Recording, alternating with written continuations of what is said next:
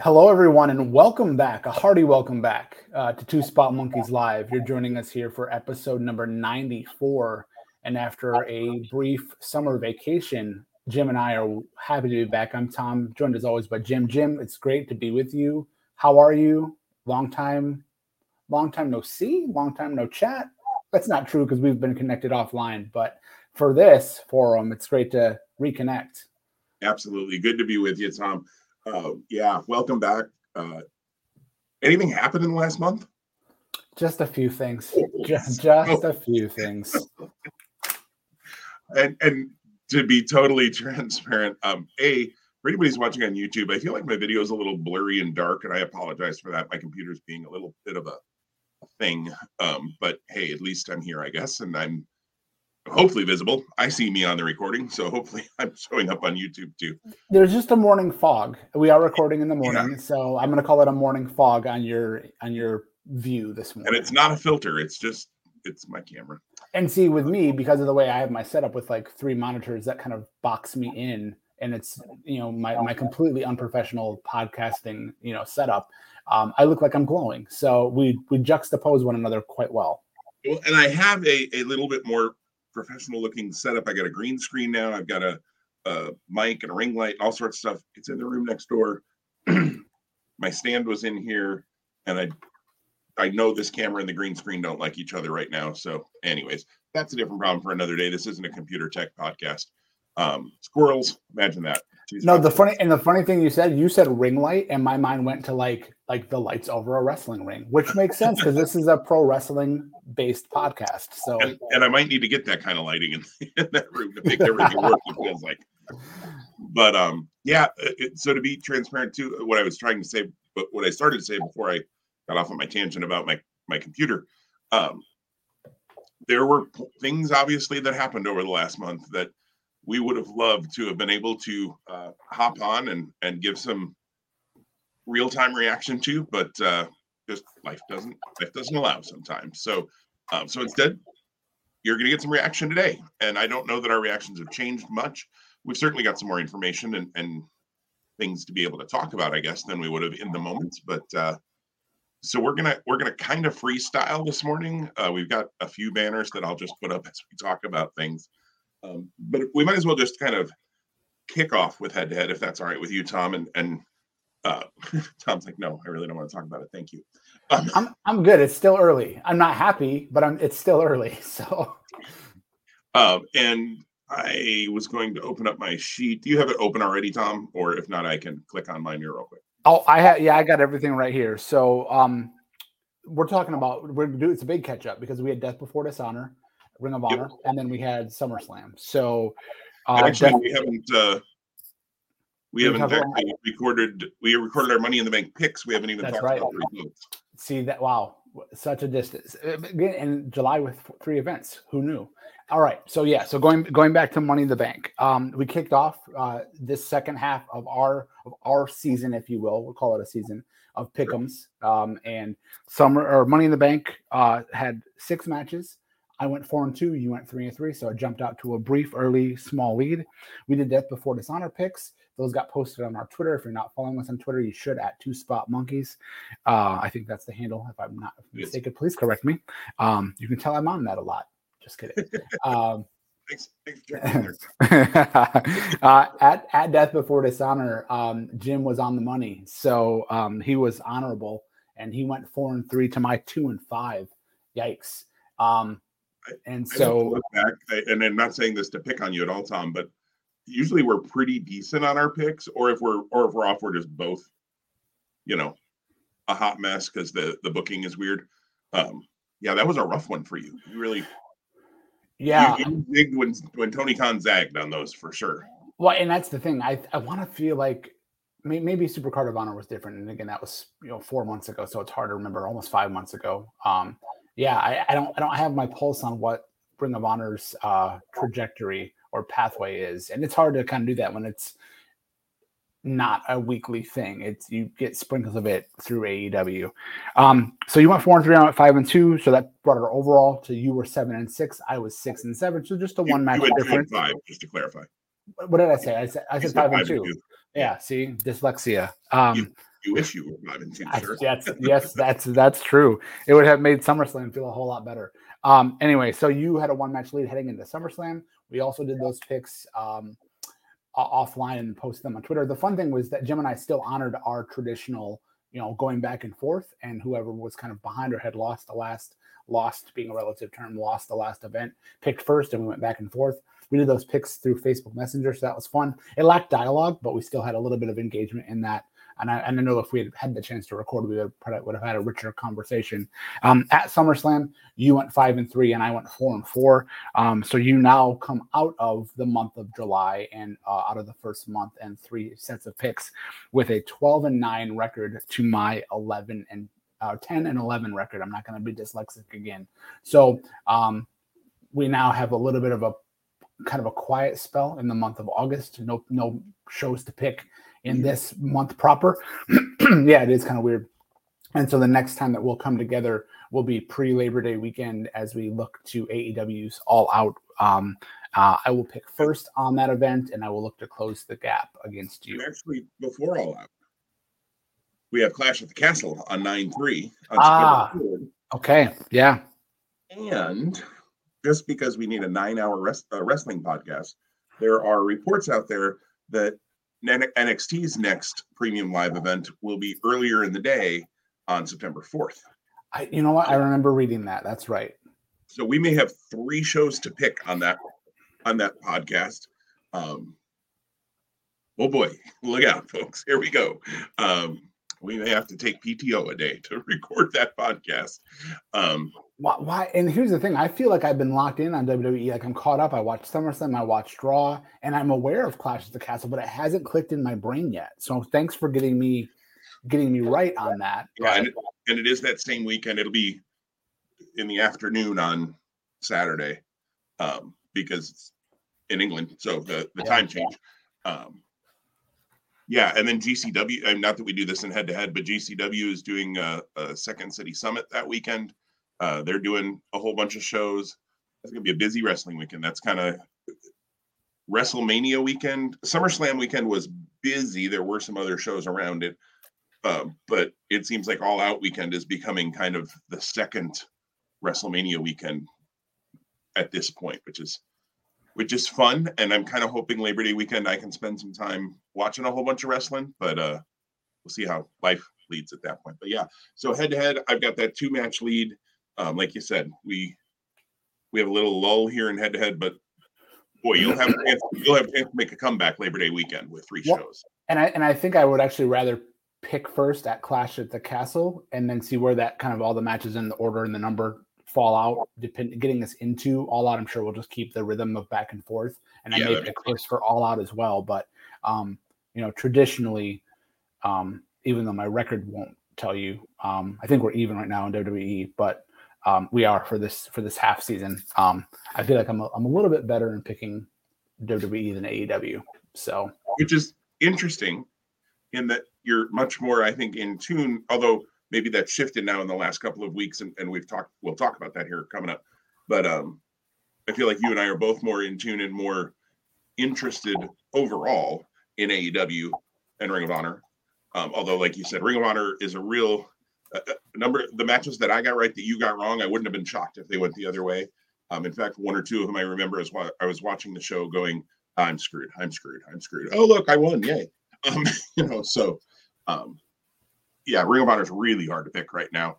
I'm hoping that they can get some sort of regular TV show going. But that's a conversation maybe for a little bit here in a little bit.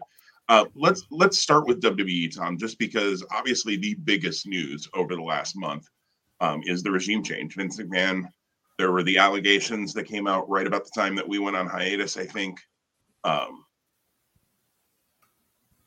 Reports, I shouldn't even say allegations, because most of them were admitted to in the response that WWE and Vince McMahon put out. So I don't know that we need to spend a whole lot of time on, you know, NDAs and paying women to stay quiet about affairs and things like that.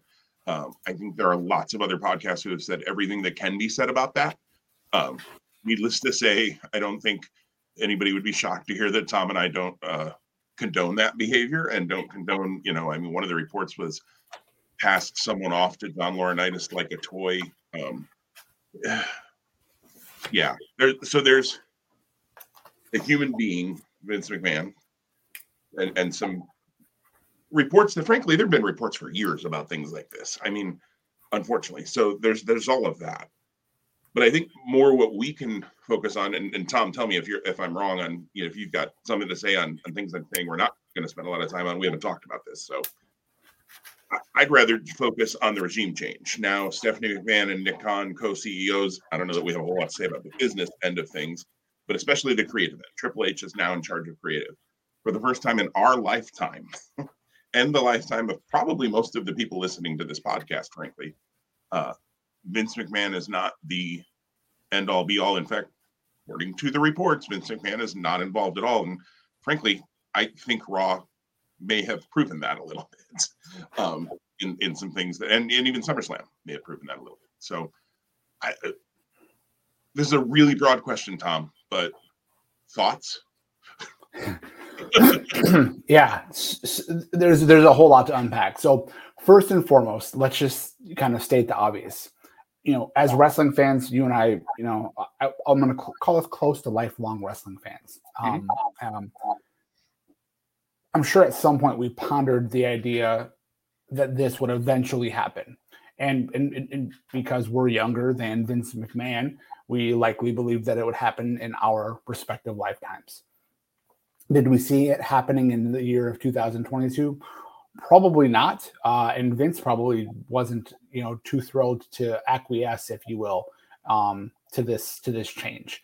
But these allegations are incredibly serious and very unfortunate. I don't have the right terminology to describe kind of what I would think Vince McMahon is as a human in the negative way, and I don't want to really focus on that, even though I'm not at all in favor, or do I support any of the allegations or actions, or, you know, it's a disgusting story that has come out, and I'm sure there's a lot worse.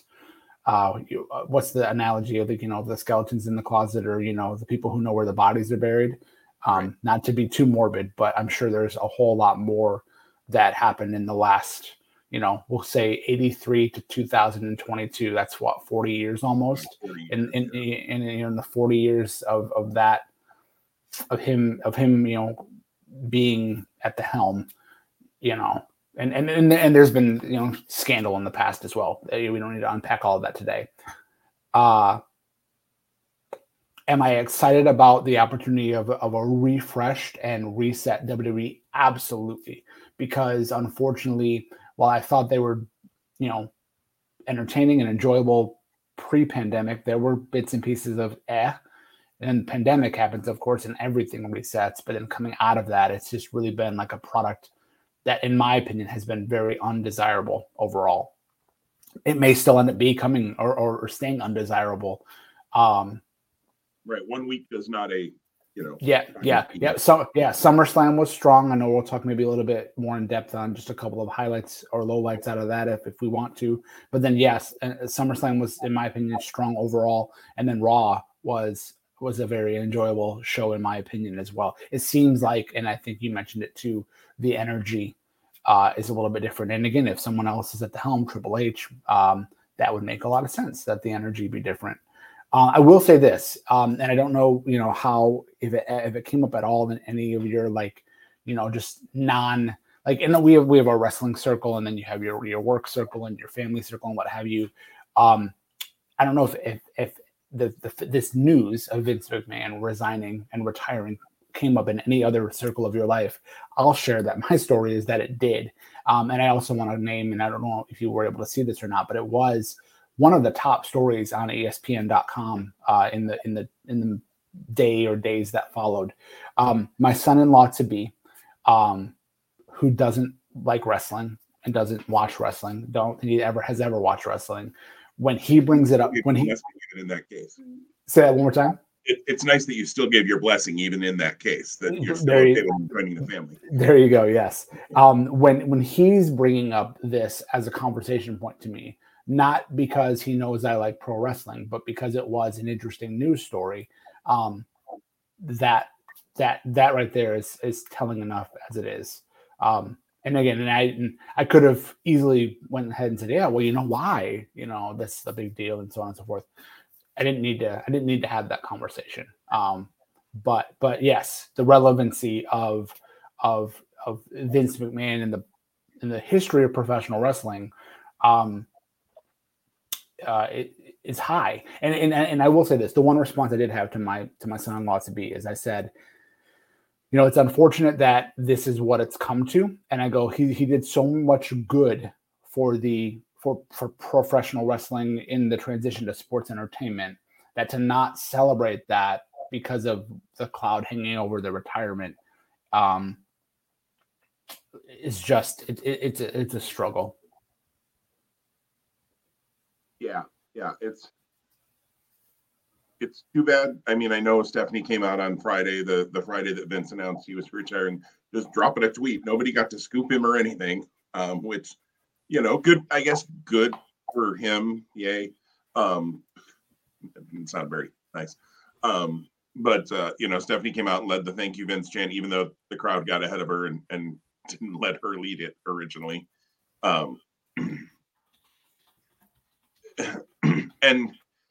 again, I'm going to make a correlation that's a terrible correlation. So here we go. Let me just name it. But it's like and unlike in many, many ways. Like and unlike in many ways. Let me say that again. You know, the dichotomy of the Chris Benoit story or Jimmy Snuka or some other stories. And those are more extreme because people lost their lives. And I don't want to downplay what Vince McMahon is accused of, but certainly murder is a thing. You know, I mean, that's like the ultimate, right?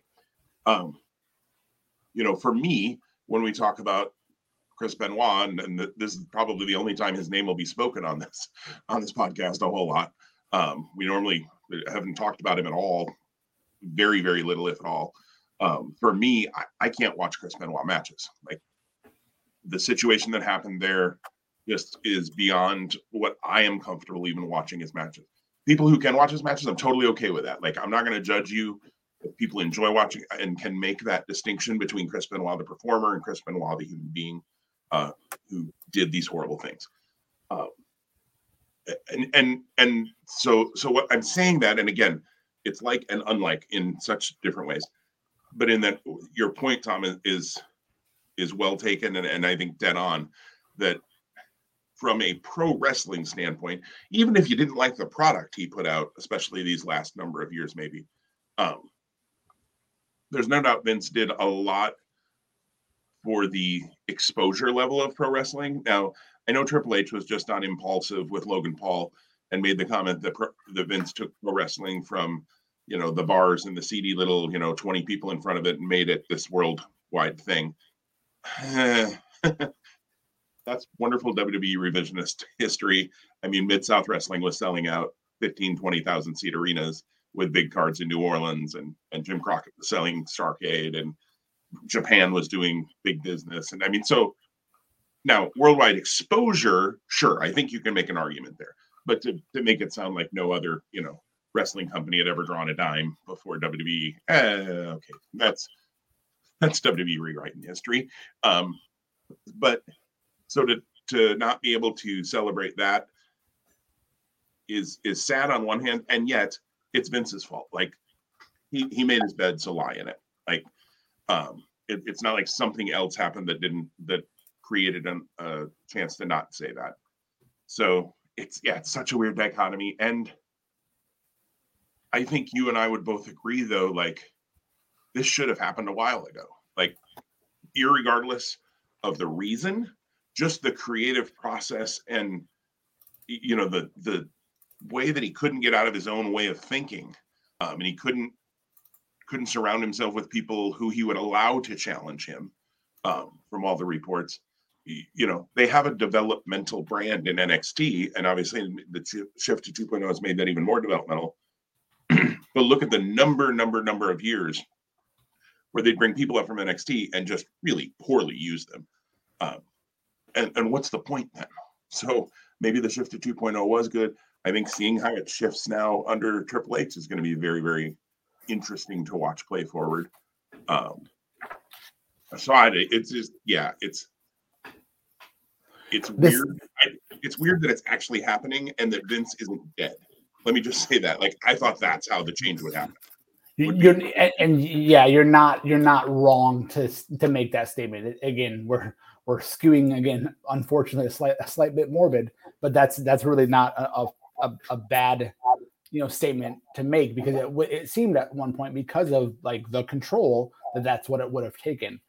I was trying to think of, an example of someone outside of pro wrestling that you could maybe be like, give a comparison to Vince McMahon. And the first name that comes to mind for me, again, and it's not a one-to-one comparison, but I think there's a lot of similarities, is Jerry Jones of the Dallas Cowboys. Mm-hmm. And, when you look at the story of the Dallas Cowboys, they're called America's team, and they have all of this rich history. And yeah, they were awesome in the 90s. They were awesome in the 70s. But then there's this trajectory of kind of ebb and flow. And I know Jerry Jones didn't own the team until the late 80s. So the pre 90s stuff isn't him. But when you talk about and think about, okay, he had early success in the 90s. It came to like the WWF boom in the mid 80s. And then since that time, has the WWE ever reached its peak? I will say yes, because of Rock and Austin. But you look at Dallas; they haven't been back to a Super Bowl. So, food for thought. Right, and in WWE, it's a question of what metric do you want to look at? Financially, sure, they're at a spot they've never been before. I mean, they're getting $1 billion over 5 years for Peacock and for their streaming rights. They've got billions of dollars in licensing fees between their TV deals and their streaming deals and all of that, and plus their merchandise and action figures and video games and all of that kind of stuff. So from a financial standpoint, I mean, sure, they continue to grow and continue to do amazing things. From a creative standpoint, I think it's a very subjective thing, certainly, but for those of us who have been around forever, and I know sometimes we and back in my day, I don't think it's been as creatively satisfying for the last long while. I mean, maybe since the Attitude Era, I think there have been some good times and some good spots, and certainly some good stories along the way since then. But the overarching wrestling hasn't been as cool as it was in the Attitude Era for wider pop culture since then. And I don't know, maybe it won't ever, because there's so many different things now than there were even then, as far as to get excited about. And I feel like for something to be the thing to be excited about is such a fleeting thing in our world now. Like, everybody be super excited about a show or a movie or something, and then 2 weeks later it's something else that the whole world's excited about, or a song or whatever. I don't know. That could be a whole nother podcast on just the world today and Get Off My Lawn and all that fun stuff. But so creatively, though, SummerSlam, I want to be cognizant of our time and give ourselves time to talk about some other things, too. SummerSlam, I agree with you. I think SummerSlam was probably their best pay-per-view, premium live event, whatever the hell they want to call them, in some time. I mean, I don't, I'd have to really sit and look at cards and all that kind of stuff. But in quite some time, I think it was their best show. I think that the talent just seemed a little more inspired, perhaps, a little more up. And then when you have the creative thing, I started SummerSlam after I ended up watching much of it on Saturday, which I didn't think I was going to, but just life ended up working out that I was able to see much of it Saturday. But I started it just a little bit behind, ended up catching up when I fast forwarded through the video packages, commercial things they would do in between matches. So I was not too far behind when I saw Bailey, Dakota, and IYO Sky. Okay, we got to change names. Fine. Okay, that's not changing, apparently. But I like IYO Sky better than just calling her IYO. or, you know, she still has two names, so that's a good thing, make their debut. And I put in our friend group that we have on Facebook, I said, okay, Hunter, I see you remaking the Raw women's division. All right, I see you. I was excited to see that. Now, unfortunately, you know, we had 5 women standing in the ring at that point. And then, you know, I think you can easily add Rhea into that, and Alexa Bliss and Asuka. Unfortunately, Becky Lynch now out for some time with a separated shoulder. So we do lose her out of that mix for now. Although I thought her promo on Raw was phenomenal. All of a sudden I'm excited about the Raw women's division in a way that I haven't been for a long, long time, because it seemed so forgotten. I like whatever they're going to call this group. They're using the word control an awful lot. So I feel like that's going to fall in there somewhere. Creative Control 2.0. Just kidding. Creative Control 2.0. There you go. I'm here. I'm here for that. So that started the show off for me strong. And then I thought, I don't know if there was anything on SummerSlam that I would say I hated. I thought it was a pretty strong show all along.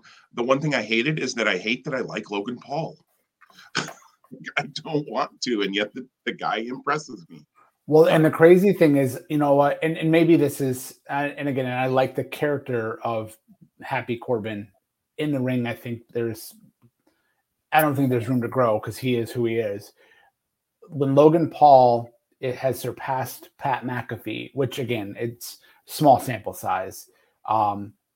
That's pretty impressive. Logan Paul is 2 matches in, and I think his stock is already higher than Pat McAfee's. Now, again, when you look at Pat McAfee's trajectory, the four matches he's had, 1 stinker out of 4 ain't bad.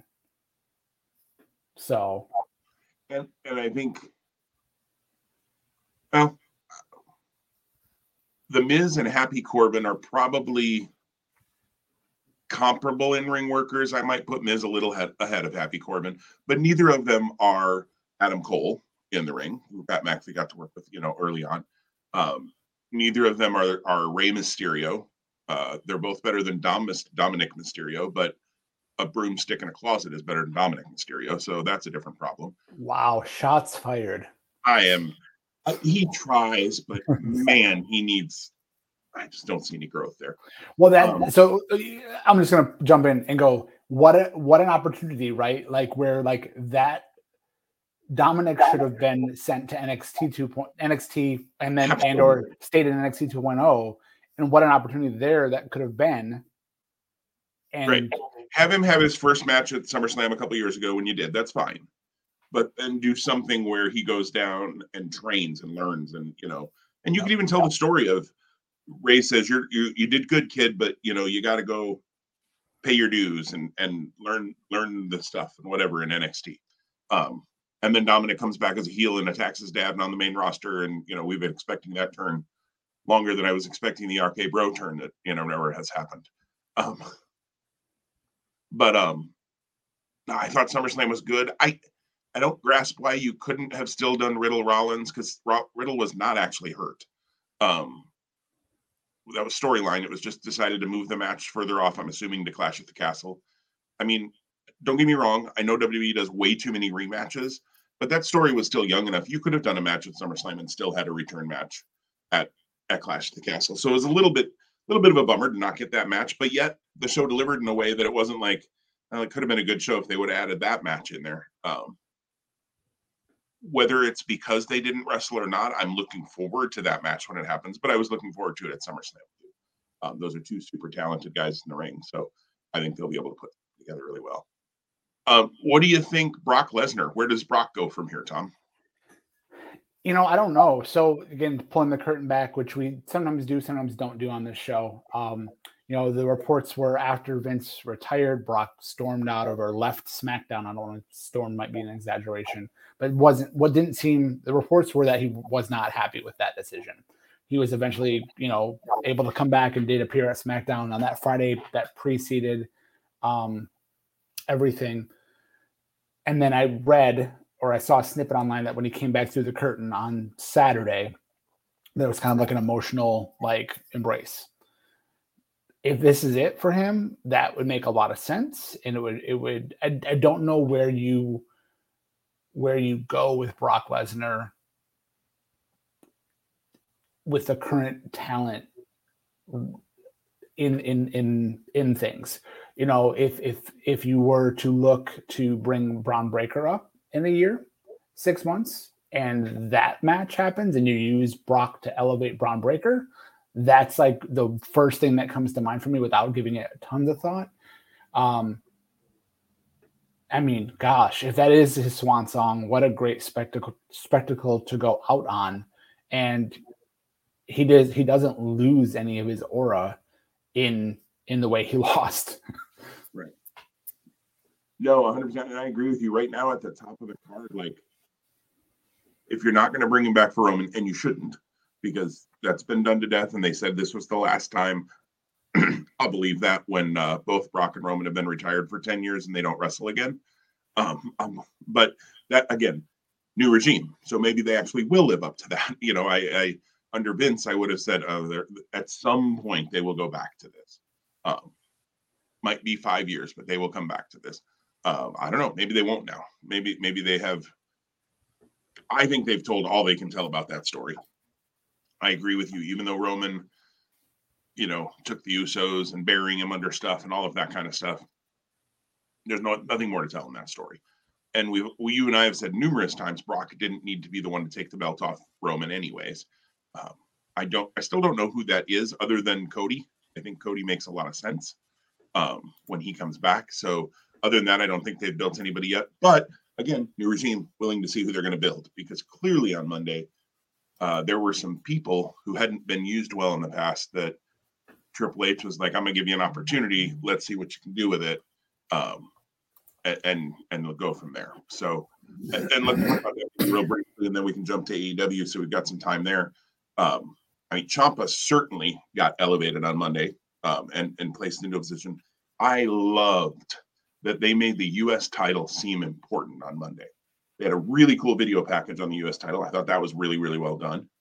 And then you had 2 triple threat matches. Those winners had to meet. And then the winner, you know, which ends up being Ciampa, goes on now to face Bobby Lashley, I think this week on Raw.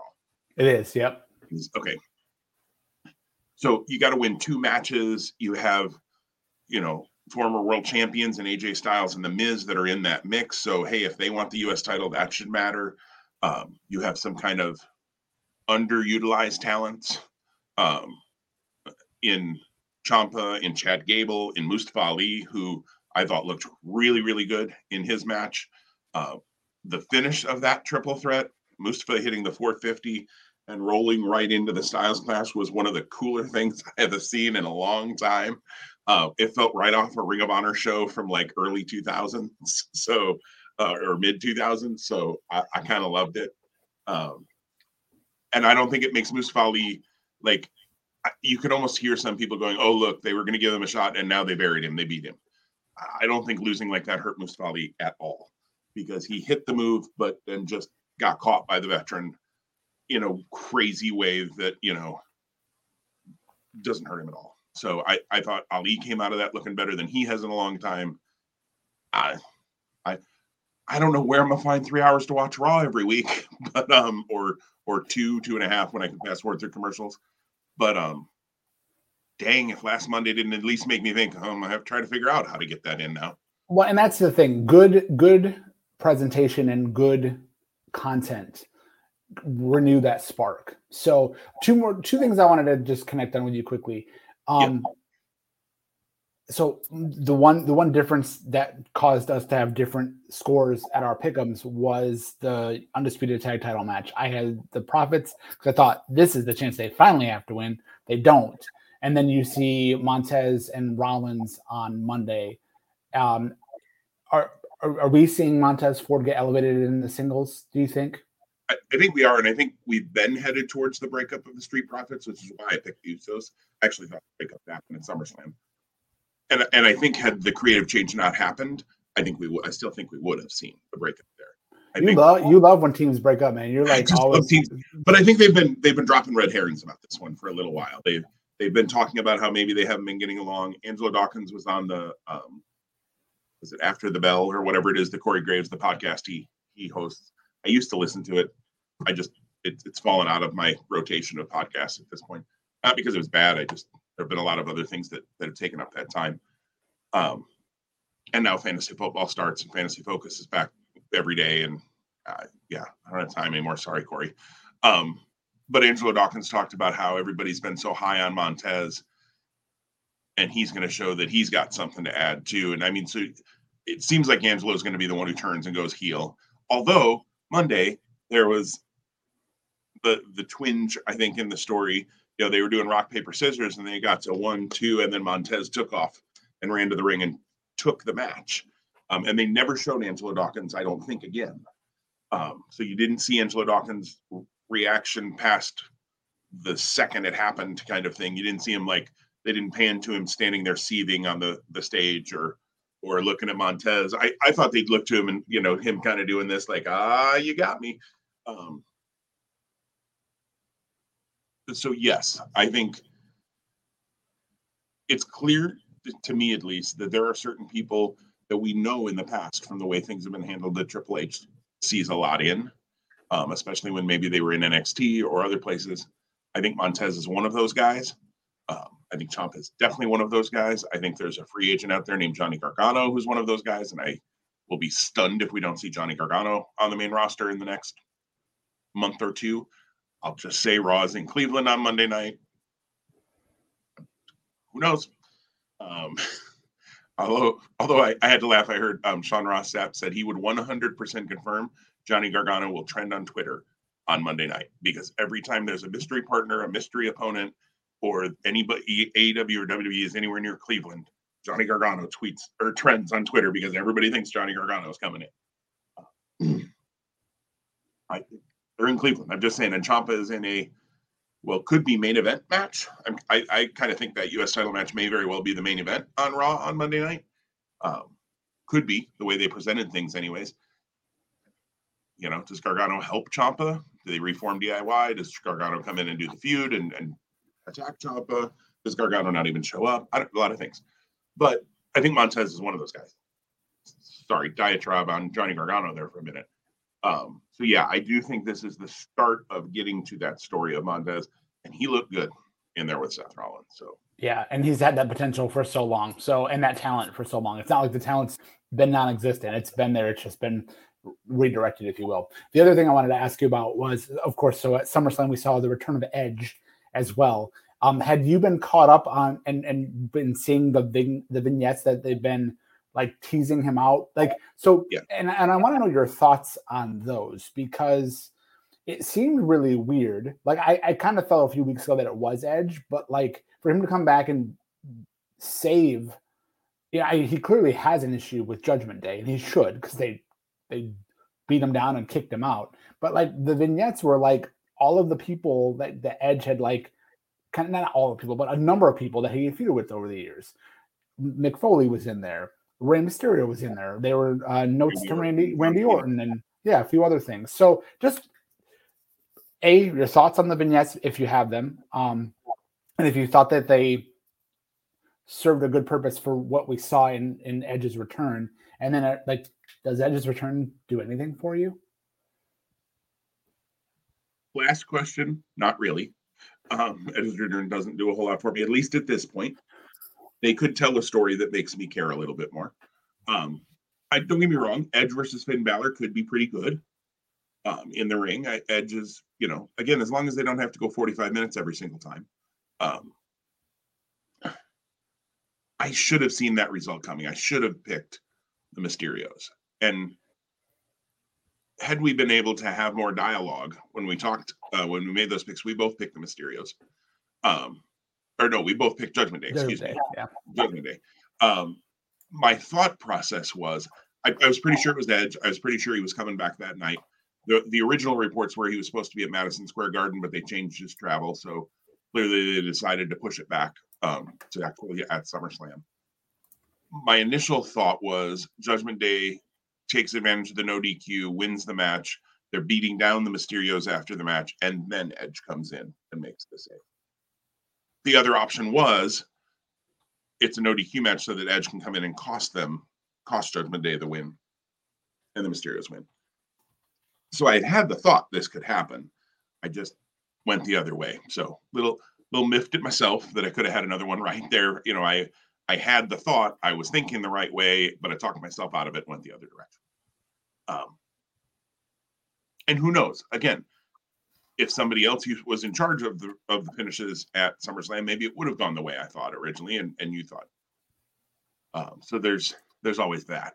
The vignettes I thought were fine, and obviously we're going to a little more brutish character here with Edge, which probably works better than the omnipotent, you know, mountain of knowledge or mountain of omnipotence or whatever stupid thing he was doing with Judgment Day. Those promos were just terrible. I'll admit Edge hasn't done anything for me in a while in the ring. Like, he's fine. I just don't get emotionally invested in his stuff for whatever reason. And I used to be a big Edge fan. Back when he first came in, I really liked. I thought Edge was, you know, I saw him as a future world champion, and he became that. And for a while, he was one of the best characters and in-ring competitors they had in WWE, without question. Maybe they can make me care about this. I think part of it is they haven't made me care about Judgment Day enough. And again, I'll give Triple H some time to see if he can make me care. WWE has now put me in a spot where I'm like, everything I want to complain about, I feel like I need a caveat of, well, I'll give it a few weeks and see what Triple H does with it. Because we are in a new regime now. But up to this point, they hadn't made me care enough. They could have made me care about Judgment Day. I think you should have pushed Judgment Day to the moon when you had them kick Edge out and make Finn Balor the leader. I think that should have been a top act. You should have immediately elevated the three of those people, and you didn't do it. That's the one issue with them having unified tag titles, right? Because, you know, they could have, right. they as Raw Tag Team Champions could have gotten some steam.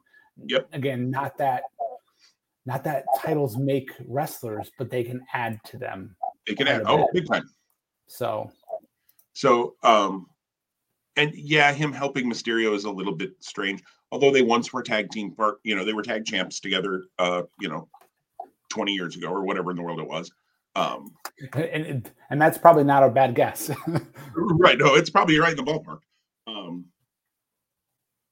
I think not to go back on it. I think my main about this whole thing is like, we still have the same Dominic Mysterio, and that's what we're just doing right now with him. I just every time I hear the Mysterios are going to take on, like, Monday night, I have not seen that tag title match. I still need to finish Dynamite. Still need to watch NXT. Rampage is live tonight, which has a crazy world title eliminator match that I'm so sorry you're not able to go see live, Tom, when it's like 7 minutes from your house. I'm gonna be peering out the high, like, as we go past the highway. Actually, I can't anymore. They built up down that downtown area. You used to be able to go. There's a curve of the highway through the downtown area, and you could actually see into the back of the arena, like the setup and where all the trailers and trucks would be. That's all been built up, so I can't anymore. But in my mind this morning, I said, I'm gonna wave at the Dynamite TV trucks as we drive through downtown on the way up north. Yeah. I'm sure you'll have a great time with family, but I know that twinge, at least, of just like, oh, they're in Grand Rapids on the day I can't even go. Well, I'm more excited about the card for Battle at the Belts than Rampage. Nothing against Rampage, but yeah, they actually made Battle of the Belts.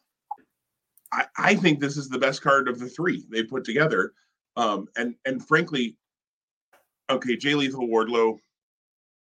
Whatever. Are we done with WWE?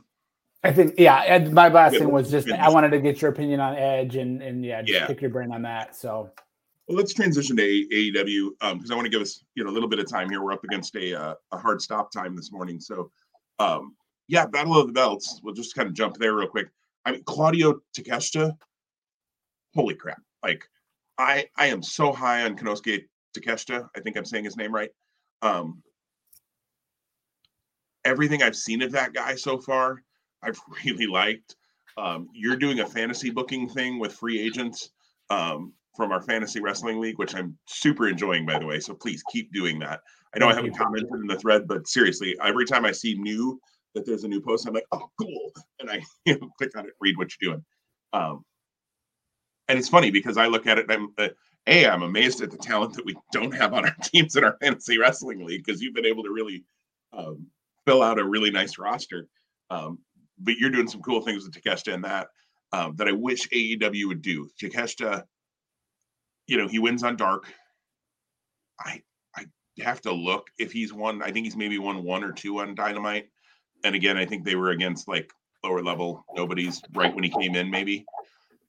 But any big matches, they haven't given him any wins yet. And I wish they would. And obviously, I don't see him winning the Ring of Honor title. Well, and his story is that he wants to get a big win in America because, like, that's like his motivating factor, which is awesome. Like, it makes you go, okay, yikes, he's going to give his all when he faces Claudio. I also agree. I don't see him unseating Claudio. Did you see that he's already planning to go back to Japan like later this month? I saw a brief. I didn't read the report, but I saw like on Facebook as I was scrolling. There was a link, you know, PW Ponderings or somebody had a story out. Yeah. So that right there makes me like disappointed because, and again, maybe it's just 2 weeks, you know, but if it's for the rest of the year and this is what we get of him, I hope they pay off that story. And even if he doesn't, when he doesn't win the Ring of Honor world title on Saturday, I hope that he gets the opportunity to get a big win, whatever that looks like, however that comes. That would be, Because then if you eventually bring him back, you know, there's some oomph behind it. Yeah, no, absolutely. And now with the, you know, hopefully the ability for people to go back and forth from Japan a little more easily than they had been able to over the last 2 years, maybe he can come back and forth. You know, he's been doing just America here for a while. Maybe he can kind of do both a little bit. I realize that's a lot of travel back and forth. There are certainly guys who are doing it fairly regularly, but yeah, that match is going to be good. Lethal Wardlow will be, again, we've talked about this a million times. Jay Lethal is one of those guys who, when they announce the match, I never get excited, and then when the match happens, I'm like, you know, that's pretty good. And I think Lethal is a good name to put in front of Wardlow. Wardlow's winning that match. Yeah, since we last recorded, Wardlow has actually won. I mean, it doesn't feel like he's just won the title, but he literally just won the title less than a month ago. So yep. That's happened since we last recorded. But I like talking about Wardlow for a minute just because I feel like the promotion of him when he was in the MJF issue and that feud felt better than what they're doing with him now as champion, and that just seems weird. But he hasn't had anything to sink his teeth into yet. And I don't know what that looks like too, right? I mean, I guess obviously we'll see maybe if that story changes after Saturday. I agree. They haven't given him anything to sink his teeth into. I did think the way he won the title was good, and I thought they've done okay with him since then. You know, his little welcome to Wardlow's world, I think, is a good open tag, you know, for his promos. I think the worst thing that happened is he won his match with MJF, which he should have, and then you had the promo from MJF the next week. And I think that everybody was still for weeks and even a little bit now, although it seems like it's died down a little because you haven't heard anything from MJF or about MJF for quite a while. And that could be a whole nother podcast to talk about what is or isn't going on in that. But Wardlow became the unimportant part of that story the next Dynamite, which he shouldn't have been because he got his big win. So in hindsight, I think that was a mistake. It was a great promo from MJF, but you haven't been able to do anything with it for whatever reason, work, shoot, I don't know. I wish Wardlow could have had that moment on Dynamite instead of MJF, just because for the long-term story, if you're telling a long-term story with MJF, you forgot to tell anything along the way now in the story since that moment.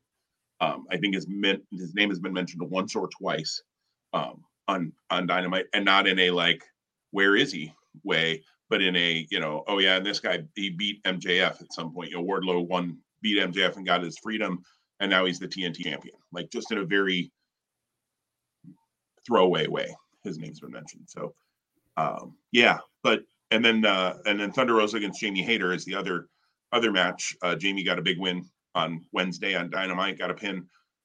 I've liked Jamie Hayter. I wish they would feature her a little bit more and a little more, not as Britt's lackey. She isn't as much the lackey as Rebel is, or Rebel or Reba. But I think Hayter has potential to be more than they have presented her as. So I hope she has a really good showing. I don't see the title changing here either. Yeah, and I was trying to go back and just look at kind of the last month or so of AEW and just kind of pick out some of the highlights. You know, the Wardlow thing kind of being one, and we kind of bookend that with him winning, and now this defense. He had a great defense as well against Orange Cassidy, which again, Orange Cassidy, gosh, that guy, he got slapped. And there was something that came out this week where I don't know if the comments were directly attributable to him or they were actually were a quote from him, but talking about how his, you know, like breakout matches, but it's easily forgotten about. And I do think that's unfortunate, but also somewhat true. Just a couple of things to name. Last month, we've had the AEW tag titles change. Swerve and Our Glory won them in a three-way. That's a big deal. The Brody King, Darby Allin feud is in full swing, and that is going to come to a, I would imagine, a head next week at Quake by the Lake in a coffin match. It's a show, by the way. The FTW title transitioned, causing the implosion and the disbanding of Team Taz by Taz.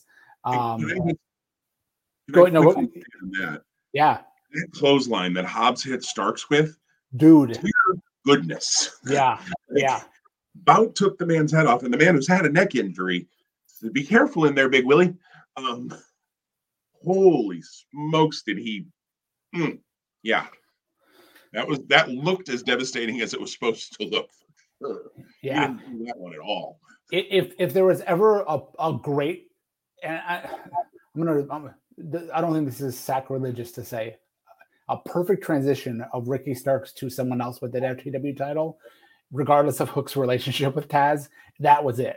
Like, that was just it. Like, it was just such good and pro wrestling and TV and just the whole thing.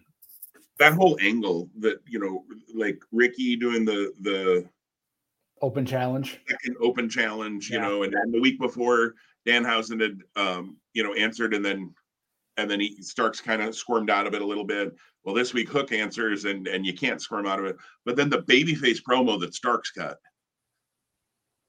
I mean, Starks elevated himself in that moment, and Starks, I'm going to use a comparison here I shouldn't. Starks has a little bit of Rock in him. I don't think he's going to reach the level of the Rock. I'm not saying that.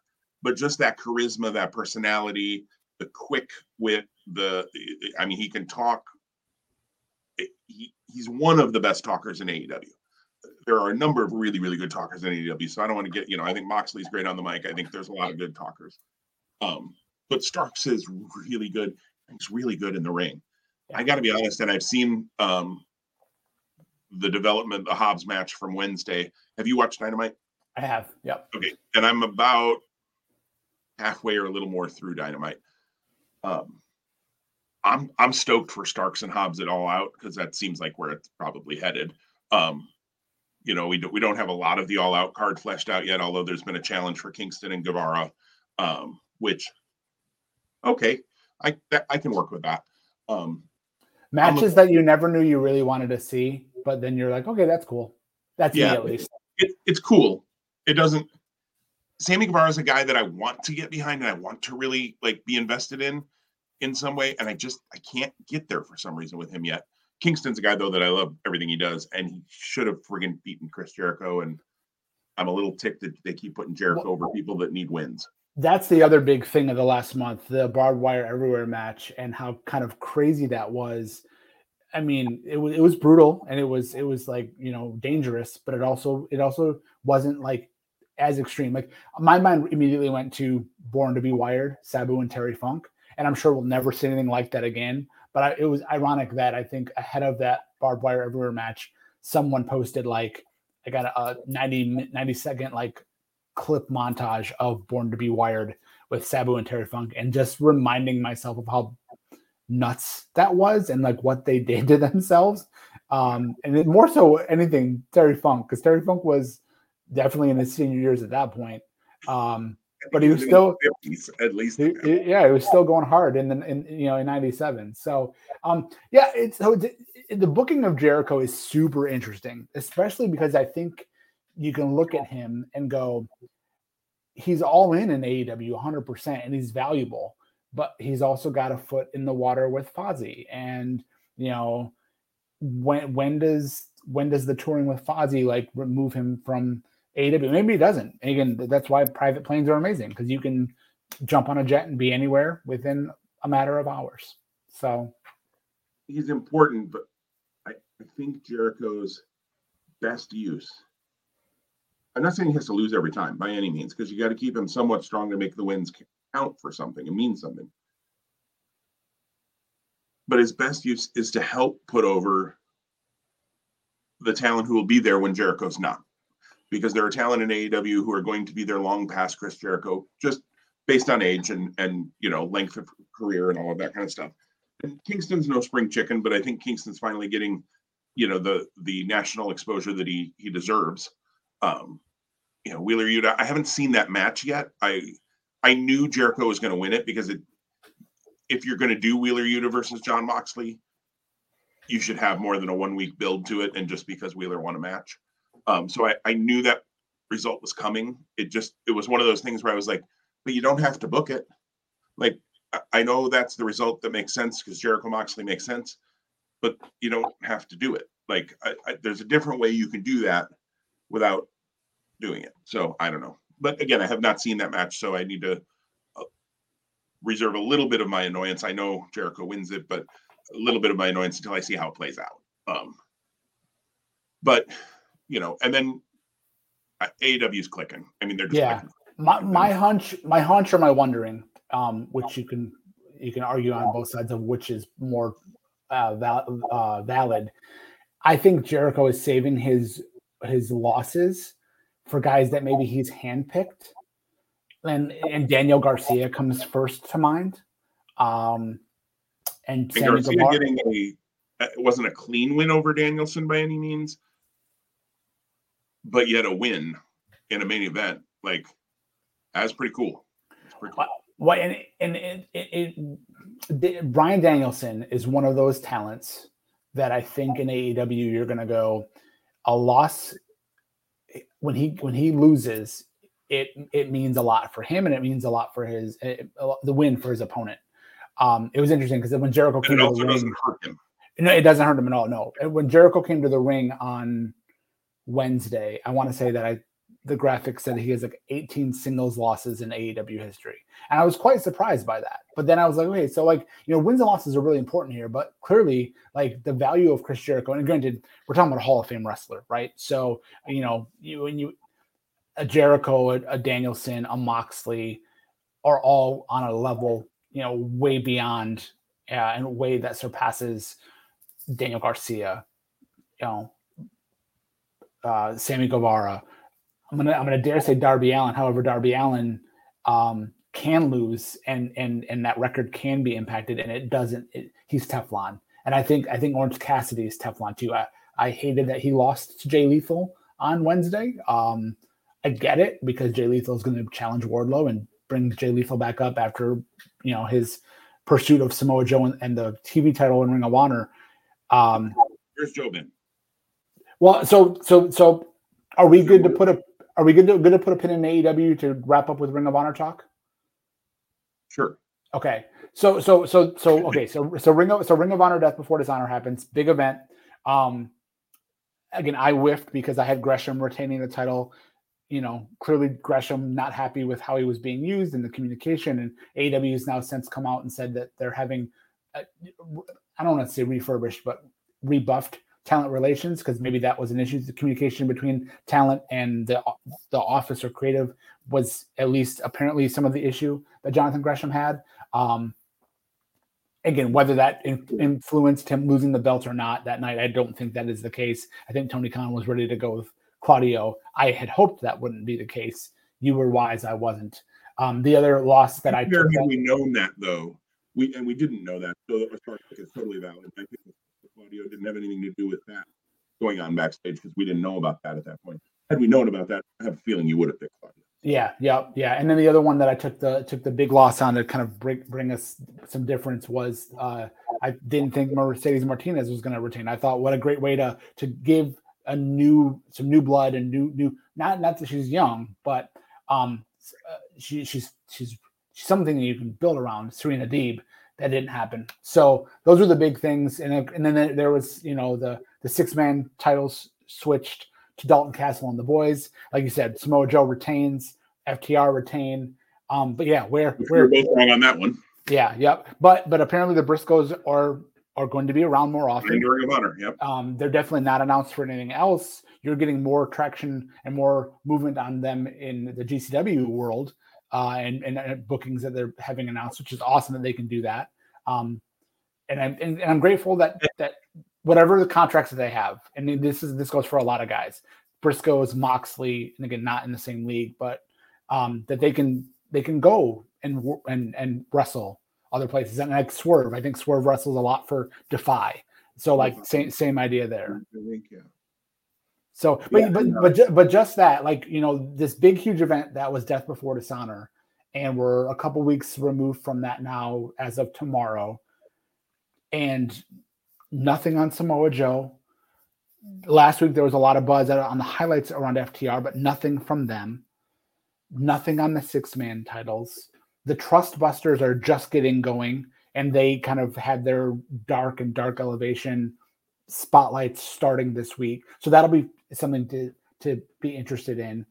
Wheeler Yuta defends and retains the pure title, but Garcia has an issue with it, but that's hasn't fleshed out because Garcia, like you mentioned, gets that win against Danielson, but that's in the AEW universe. And then Yuta, as you mentioned, loses to Jericho, but pure title not on the line.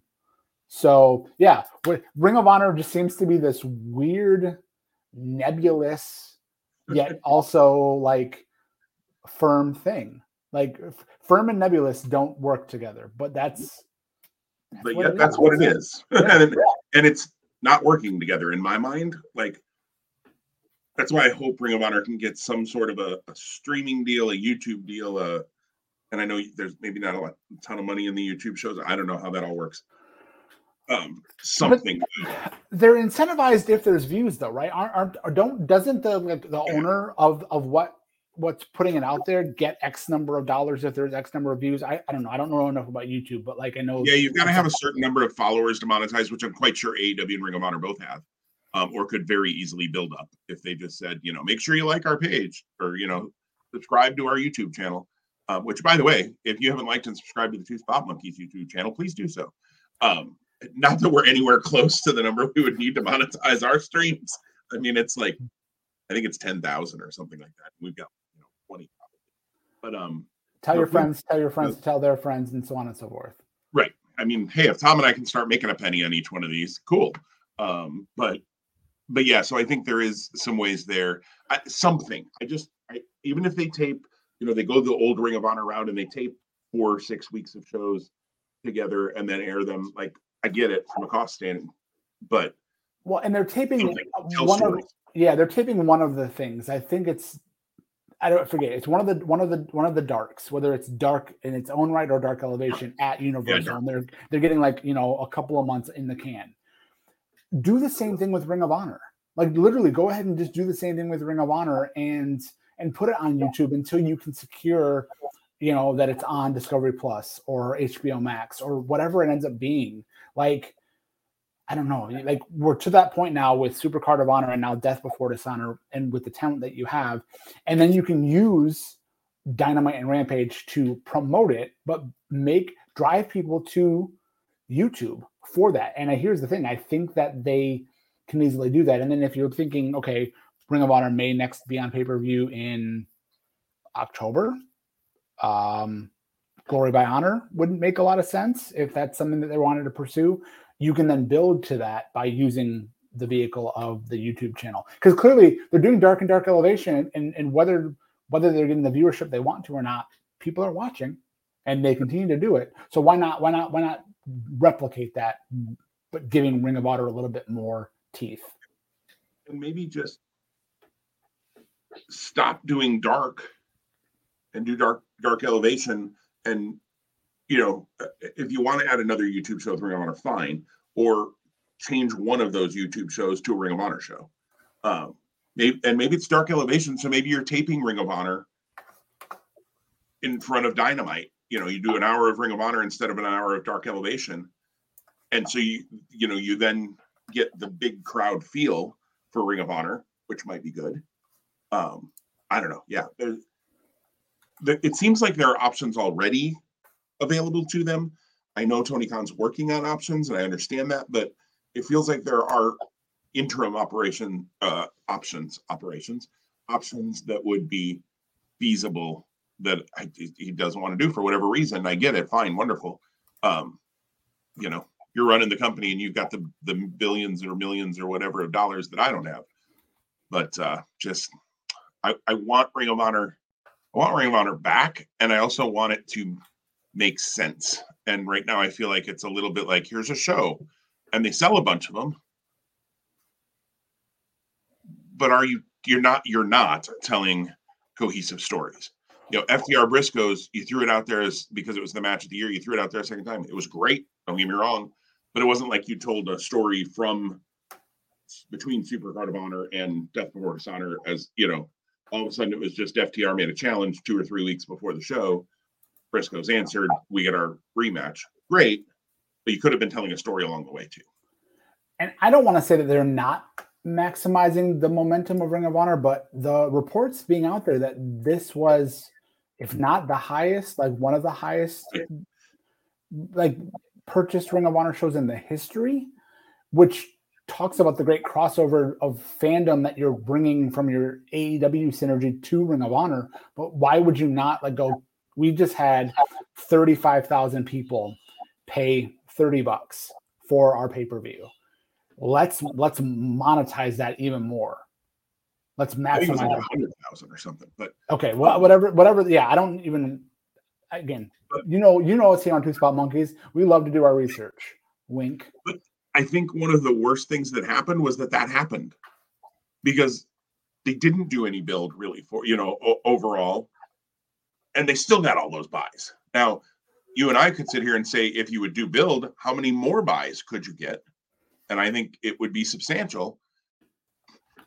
But crap, they didn't do any build, and they still were the highest selling Ring of Honor pay-per-view of all time. Like, so my worry is that he goes, oh, I don't actually have to do a ton of build, and I can still sell a ton of pay-per-view. Like, that's not what I want. No, don't do that, Tony. It's akin to a restaurant going, yeah, we got great food and we know it. Word of mouth carries us. Right. That's great. Anything new. But sometimes word of mouth is not gonna. I mean, McDonald's, they sell crappy hamburgers, but everybody buys them. So why do they want to make a better hamburger? They're making millions of dollars. So, and I go to McDonald's. So who am I? I'm part of the problem. Well, we're up against our stop time here. I know, Tom. Anything else you want to just touch on? We'll save San Diego Comic-Con for the next time we record. I think there's definitely some fun things to talk about there. I will just say 2 words: Coliseum Collection.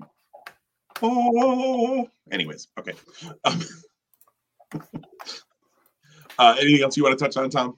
No, I'm good. This was great to reconnect. I'm excited about us being back. I know next week our traditional day for recording isn't going to happen. We haven't necessarily talked about maybe looking to a different day earlier, or just coming back in 2 weeks. We'll see, but we're going to be back. It'll be a short-lived return, but it won't be as long of a break if it is. We're going to be back, and we're going to be more consistent from here through probably the rest of the calendar year in 2022. And again, lots of good stuff on the horizon. So thank you. Don't unsubscribe to your podcast feed. We'll be coming back. Yeah. Right, we're back. Even if we'll see about next week. That's a little questionable, but. There's a thumbs up behind you. That's good, which also means it's probably time for you to get moving. So we'll talk later, though, and everybody be safe. We'll talk to you soon. Take care.